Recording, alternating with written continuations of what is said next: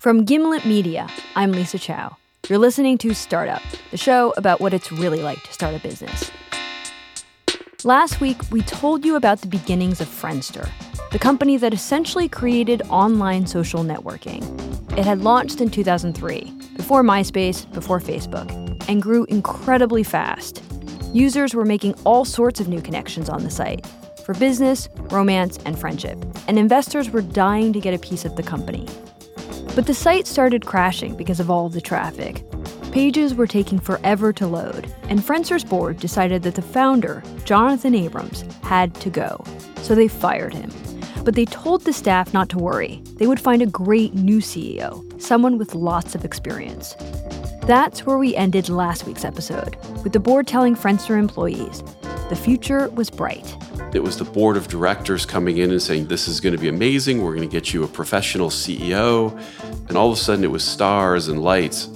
Today on the show, what happened next? And how Friendster's mistakes may be the reason another company is worth over $400 billion today. A quick warning there's some swearing in this episode. After Jonathan Abrams was removed as CEO, one of Friendster's board members filled the spot temporarily. And then, three months after Jonathan was out, the board announced that they had found their impressive new CEO. His name was Scott Sassa. Scott was a TV wonderkind. He dropped out of college, but went on to be the first employee at Fox, writing the TV network's original business plan. He then worked for Ted Turner, and at 25 became one of the youngest cable network executives in the country. After that, he ran Marvel, a division of NBC, and in 2004, Friendster. Why do you think they picked you for the job? I'm not sure exactly why they did, but um, I would hope that part of it was I had a background of starting companies and scaling companies, uh, albeit media companies, but you know TNT, Cartoon Network, things like that. The TV networks that Scott ran made money through advertising, and Friendster's board saw advertising as the way the site was going to make money. They were focused on revenue because they'd been burned by the recent dot com crash, when a lot of companies went public with no business model. When the Wall Street Journal reported on Scott Sassa's appointment, they wrote that it was a move to turn Friendster from, quote, a quirky internet startup to a profitable online business, end quote. But other people at Friendster had their doubts. Why would you recruit a media guy to run a tech company, especially one that's facing serious technology challenges? The skepticism was so apparent that even Scott, the new CEO, was aware of it. My favorite thing is the engineers used to say, How's our brain dead media executive doing today? But it wasn't Scott's job to fix the page load problems. Friendster had just hired a bunch of superstar engineers, and the new head of engineering, who came from Netscape, had a radical plan to fix the site. He invested millions in a new server system and rewrote the site from Java to an open source language called PHP. People I've interviewed debated whether these were the right decisions at that time. But one thing became clear pretty quickly these moves did not solve the site's issues. Chip Benson, an early employee working in customer support, says his period was really frustrating. I can remember you know, the board coming in to one of the all hands meetings and you know, I stood up at the all hands meeting and just basically went off on I didn't understand why things hadn't been fixed. I didn't understand what was taking so long. You know, the board should have the power to make this stuff happen. And, uh, you know, I just remember them, well, thank you very much, Chip, for your feedback and insight. And we're going to take this into consideration and, and we're going to work on it. You know, and I sat down and I thought, ah, crap this isn't going to go anywhere. I just had that feeling. We reached out to Friendster's board members from this time. None of them agreed to talk for the story.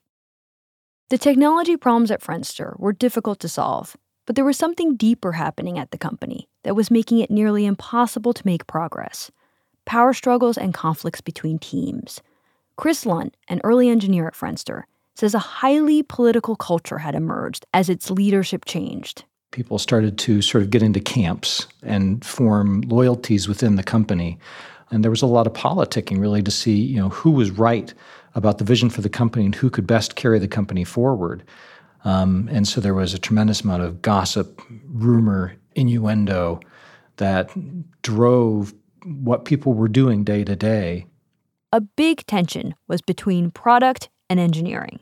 People on the product side wanted to release new products like blogging, chat, music sharing. But people on the engineering side thought we have to fix what we already have before we can even think about new features. Scott Sassa, the CEO, said the tensions showed up in all sorts of ways. My favorite line was a product person from Yahoo told a five year MIT PhD, You're a plumber and you'll do as I say. So that was the problem. Friendster was already dealing with managerial, technical, and cultural problems when Chip, the employee in customer support, started to see a completely different kind of problem on the horizon a serious competitor MySpace. You know, MySpace started to uh, come into being. And uh, we noticed some of the people were saying, we don't want to join MySpace. We want to stay on Friendster. But, you know, you got to fix the performance. And around that time, we started seeing all these profiles being created. And like there was a picture of a really charming man and woman, you know, really clean cut, having fun skiing or something. And all there was on the profile with the names, what I like to do, about me and stuff, all in caps, excuse my language, but all in caps, it said, fuck Friendster, join MySpace and there was thousands and thousands of those profiles being pushed out by, you know, MySpace, obviously. Chris DeWolfe, who founded MySpace with Tom Anderson, told me the company wasn't behind those fake profiles. But he did say the whole idea to start MySpace came from watching Friendster. He and Tom were living in LA, working for an internet marketing company, when they kept hearing about this new website. Do you remember getting an invitation to join Friendster? Yes, it definitely piqued my interest. This is Chris DeWolfe. It's like the first time, I think, ever that I'd gotten five or six invitations for any kind of service ever from people that I actually knew. So I thought that was interesting and there must be something to it. But when Chris started using Friendster, he noticed it could be super slow.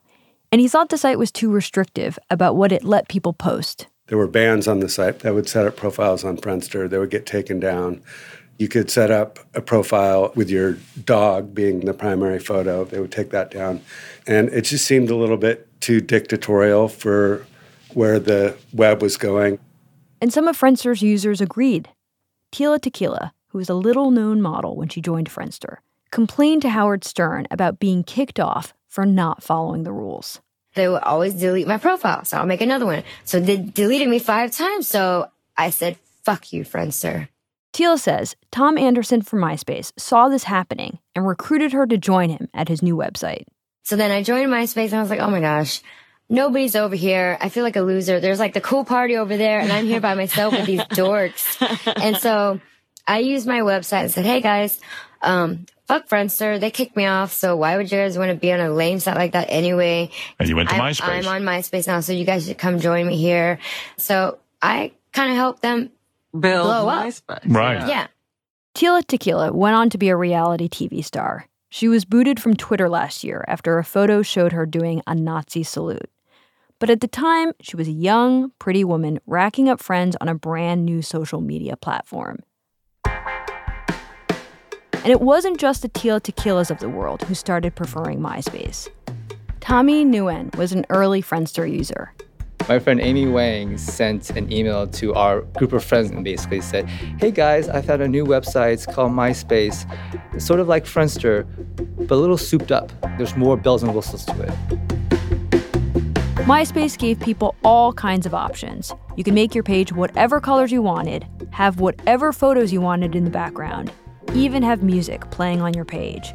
And not only was MySpace seen as a freer, more laid back world, it had another huge advantage it was fast. MySpace didn't have the same page load problems as Friendster. That's because Chris and Tom started it as a side project at a much larger tech company called eUniverse, which meant they had infrastructure, resources, and server capacity. All of this made MySpace a big threat. Here's Chip again from Friendster customer support. We knew that there was going to be some jumping ship if we couldn't do something about it pretty quick. MySpace wasn't the only one. New competitors were popping up every day, like Bebo, Tribe, and Orkut. Friendster was still the number one social networking site, but its position was quickly eroding. And so Friendster's executive team thought, let's join forces with one of our competitors. Maybe one of them can help us with our technical issues. Friendster approached MySpace. Chris and Tom were not interested. Friendster met with another social networking site called Bebo. They said no. Jim Scheinman was head of business development at the time and was setting up all these meetings for Friendster. He says they also approached another little startup they'd heard about, founded by some 19 year olds from Harvard Facebook. By the way, this was controversial because there were people at Friendster at the time who were like, Harvard only, okay, so they're doing well at Harvard, but come on. We were so much bigger than they were. But if you look at the, the growth trajectory, actually, and the engagement numbers, was, they were actually doing quite well relative to how we were doing. I knew it but it was hard to admit it because of ego and we were still much bigger. And so there were actually some people at Friendster who were like, no way, we're not going to try to buy this company. Yes, who pushed back. They're like, this is stupid. They're the two kids. Who's going to, why are we going to pay them $10 million? I don't know what the number was. Why are we going to give them millions of dollars, you know? But, you know, to, to the credit of the, the executive team and the board, they said, yeah, great. So they met him multiple times and they were, we made an offer. At the time, Mark Zuckerberg was also talking to Silicon Valley investors. And ultimately, he chose them. You know, look, Zuck had a vision, and he didn't need to sell out to Friendster. So, another potential deal was dead. Friendster was still adding users, so it did have that going for it. But there was something a little unusual about that growth. Something that would develop into a bigger problem for the company. Chris Lunt, the engineer, remembers the first time he saw it. I've sort of noticed it seems like traffic has been shifting later. Um, and so, why don't I take a look at the traffic graphs? And I found that two in the morning was the peak of traffic that we were receiving. And I spent some time trying to convince myself that it was college students on the West Coast up really late um, and realized that something wasn't right about those numbers. Um, and so I went and I looked at the uh, the map to see where the traffic was coming from. And that was the point where we discovered that the site was exploding in the Philippines. Chris says by 2004, a year after Friendster launched publicly, 50% of new users were coming from the Philippines. And it was bad news because these users, who appeared to be a lot more patient when it came to page load times, they were starting to crowd out users in the US you can believe that you're the most egalitarian person on the planet. And if you walk into a bar and everyone in there is Filipino and you aren't, you're going to walk, turn around and walk out. And we started to see that as the public forums and the places where people were meeting who weren't already connected started to be dominated by Filipino topics, um, it started to erode our traffic elsewhere in the world. Chris says he and other people at the company came up with all kinds of ideas for dealing with the growth in Asia. Should we just block the traffic from the Philippines? Um, and I think it would have been a very bold move. Uh, and we decided no, that we couldn't do that, that it was a large audience that was getting a lot of value out of the site, and that we should focus on trying to find a way to monetize that audience. But monetizing that audience wasn't easy. To big advertisers, users in the Philippines just weren't as valuable as users in the US. Jim Scheinman, the head of business development and an early employee at Friendster, was getting increasingly frustrated. I still remember that feeling in my gut like, I think I'm having an ulcer. I can't stand the fact that we're so close to building something so amazing. We all knew, we all knew we were onto something very special we all knew this was a $100 billion idea. We also knew that we were losing, like things were not going in the right direction. And so, two years after joining the company, Jim left. Then, Scott Sassa, the former TV executive that the board brought in to lead the company and boost ad revenue, he left as well. That made three CEOs in three years Jonathan Abrams, an interim CEO, and now Scott Sassa. By this point, MySpace had eclipsed Friendster. It had more users. And the company that once feared growth was now desperate for it, especially in the US. The board brought in a new CEO, a guy named Taek Kwon, who came from CitySearch. His job? to turn things around at Friendster in a big way. And to do that, he hired a new head of product, a woman named Larissa Din. I love a good challenge. Um, I'm not going to take over a product that's you know already successful and it's just on maintenance mode. It was exciting to me the thought of turning around this company that people had um, pretty much given up on was was huge.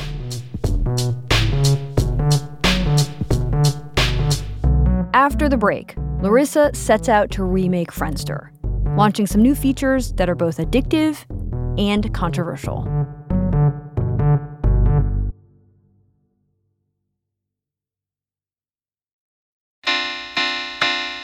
Welcome back to Startup. So, Friendster was on its fourth CEO with a new head of product, Larissa Din. She went hard out of the gate, working to innovate at Friendster. She started by cleaning up the site, getting rid of features that people weren't using.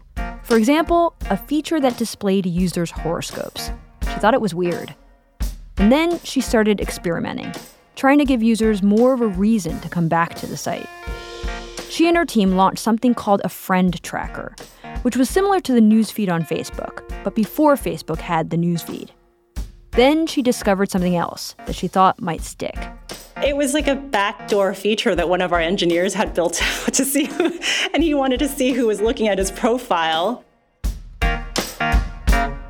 Who viewed your profile? A feature that's now incredibly popular on LinkedIn. It was Friendster that came out with it first. It was controversial because it, you know, it wasn't in our terms of service or our privacy policy, so people hadn't opted into this. But I knew it would get people coming back to site. I knew they would be um, curious to see who was looking at their profile, and it would give us an uptick. The team went back and forth on this, but ultimately, they decided to go ahead and release this feature. Chip Benson, who worked in customer support, saw the reaction from users. Overnight, I mean, overnight, the ne- they turned it on. The next day, we had over 10,000 messages, and they were all people going nuts about what, why we did that. And like an example was some guy wrote, my boss just called me up and he's going to fire me because he found that I'm looking at his wife's profile. Oh. Turn this thing off. It pissed off some users, but you know we had to take a chance. I mean, we it was uh, Friendster was dying, and it was on life support, and I was trying to bring it back to life. So you know, I did what I could to get the numbers up, and, and it worked. It worked for a little bit. Friendster got some press, got a bump in users. But in the end, it wasn't enough. It was 2006. MySpace was the biggest social network in the US. And by now, Facebook had also overtaken Friendster, taking the number two spot. By this point, Friendster's board had made a big decision. They wanted to sell the company. But so much of Friendster's traffic was now coming from the Philippines and across Asia that it had become a liability. US companies weren't interested. So after 10 months, CEO number four, Taek Kwon, was gone. This is Reid Hoffman, an early investor in Friendster. I was watching from the outside, but it was like, oh my gosh, is that a train wreck? So why okay, so why did you think it was a train wreck? Look, changing a CEO is brain surgery. So if you said, "Oh, we're sending the patient back in each month for a new brain surgery," it's like, "Well, what do you think the mortality rate is?" right, pretty high. Sean Parker, who co-founded Napster when he was 19, was also involved in Friendster early on. He was an advisor to Jonathan Abrams, the company's founder. He spoke about Friendster's failures at a Fast Company event in 2010. I can tell you exactly what happened at Friendster. It was bad management. It was a bad management team that couldn't keep their servers running. They couldn't maintain simple things like the integrity of their database. The login times, the load times for every page were going up. Uh, and that created an opening in the marketplace where MySpace was able to enter. Uh, MySpace never would have existed if Friendster had been a properly managed company. And I was close to that because uh, mo- most of my friends were investors. I was an advisor to the CEO. We were all screaming, the sky is falling, and nobody was doing anything about it. I mean, that's a classic case of where a company just blew it. Even though Friendster had lost the top spot and couldn't find a buyer, the company didn't die. Instead, it pushed ahead trying to grow its users in Asia under one of Friendster's early employees, Kent Lindstrom. The board tapped him to be CEO number five. Kent made headway, but then the board brought in the sixth and final CEO, a guy named Richard Kimber. In 2009, he sold the site to a Malaysian company for $40 million. Chip Benson, the customer support guy, worked at Friendster under all six CEOs, and he remembers the day Friendster closed its office in Mountain View. They had all the, the furniture and the computers and this and that on the office all bunched up in corners, and anybody could take anything they wanted, and, and they're going to donate the rest to schools. And uh, I actually wanted to take my chair. It was so comfortable, so I brought a little station wagon from home and I loaded all my stuff in and I just drove away from the building and sort of looked in my rearview mirror and then went home. I tell my wife when we drive by the building over in Mountain View, it's on the corner of El Camino and Castro. I always wave at the building and say, you know, I kind of wish I was still over there at that job. But I was there through the bitter end, uh, and, uh, you know, then they closed the doors and it was all over. Today, when people talk about early social networking, they're not usually talking about Friendster. They're talking about Facebook. Facebook is now worth more than $400 billion. And the only mentions of Friendster are as a cautionary tale, a prime example of a company that was positioned to win big, but totally screwed it up. So, what can we learn from all of this? What did Facebook get right, and what did Friendster get wrong? Well, for one, Facebook grew in a much more controlled way than Friendster did. Facebook didn't open up to the entire world on day one. It started at Harvard and then grew little by little, university by university. Jim Scheinman, Friendster's head of business development, says the slower growth allowed Facebook to avoid some of the technology challenges that Friendster faced. The fact that they stayed focused on scaling within a college allowed them to scale. So when they went to the next college, like Yale, they had a new server that just went for Yale. And then when they went to the next one, they had a different server that scaled for them. So each of those different demographics scaled and worked properly. And actually, if you uh, have seen the social networking movie about Facebook, you know, there's a famous quote in there from Zuck who said, We have to remain fast and not end up like Friendster. Number two, Jim says that even though Facebook grew slowly at the start, they also figured out how to chase growth. Facebook had an entire team dedicated to it, and that team found a magic metric seven friends in 10 days. If Facebook could help a user connect to seven friends in 10 days, that user would be hooked. And so they focused a lot of energy on trying to get users to connect to friends. They developed features like friend recommendations to get people to find and add new friends. Another thing Facebook did right they built a site that users would love, not a site that would immediately rake in as much advertising money as possible. Facebook focused on how do we make this an amazing product experience and how do we keep growing this business from not revenue, but from the consumer standpoint.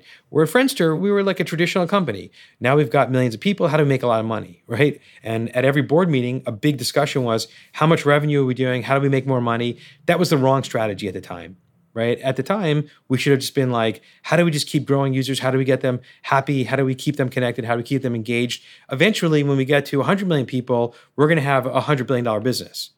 The final big difference Facebook has had one CEO over its entire life, a CEO with a very focused and singular vision. Friendster, on the other hand, had six CEOs in seven years. A lot of people who were involved in Friendster went on to do really well for themselves.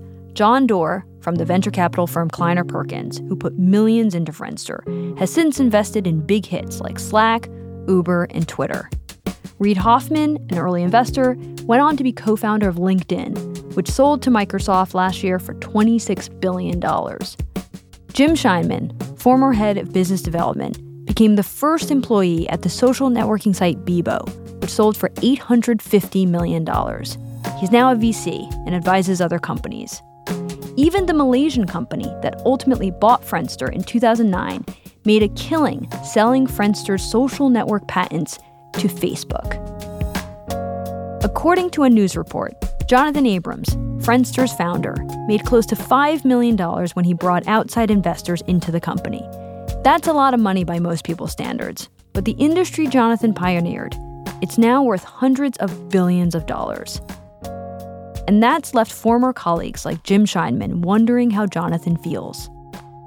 I mean, personally, I'd be curious to hear does it, like, you came up with this idea and other people made billions of dollars on it. There are billionaires that have been created because of this idea that you created. Did it eat away at you? So I asked Jonathan. The reality is, it is frustrating that Friendster was not a big success. When you just think about how little Friendster ended up being worth, that's kind of astounding. I mean, you really have to think like, how hard was it to mismanage a company with that much potential so badly? So yeah, it sucked and it's frustrating, but I still think the idea of people feeling sorry for me because I'm a millionaire instead of a billionaire is also kind of crazy. I'm not like in denial about Friendster or forgotten it, and I'm proud about a lot of the stuff we did, and I'm you know frustrated about a lot of stuff that happened at Friendster. But you know, it was a long time ago, and I've moved on with my life. And I mean, since leaving Friendster, I started four other companies, became an American citizen, started a family, invested in more than 50 companies, and you know, a whole bunch of other stuff. And beyond all that, talking to Jonathan, I get the sense that when he looks at the social networks of today, he feels a weird kind of satisfaction, like his original vision for Friendster was right. Because when you look at the king of the social networking world, Facebook, it didn't build on the MySpace model with personalization features and anonymous profiles. It's simpler, cleaner, more like Friendster.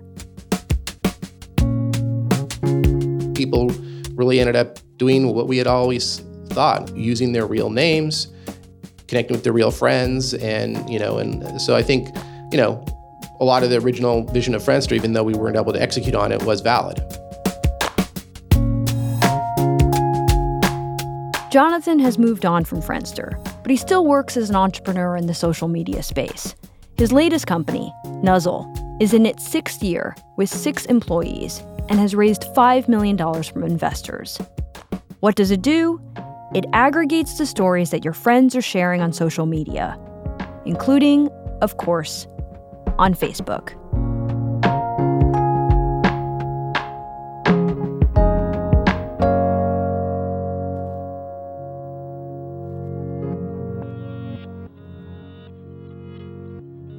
Next time on Startup, an entrepreneur makes a visit to the CEO Whisperer what would feel comfortable talking about and useful? Yeah, yeah, yeah. I mean, I think the biggest thing is for me personally, um, you know, I'm like getting teary even talking about it.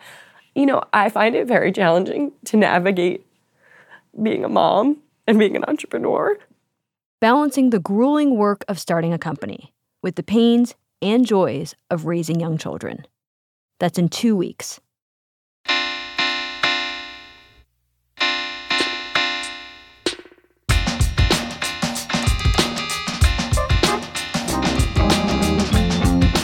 Startup is hosted by me, Lisa Chow.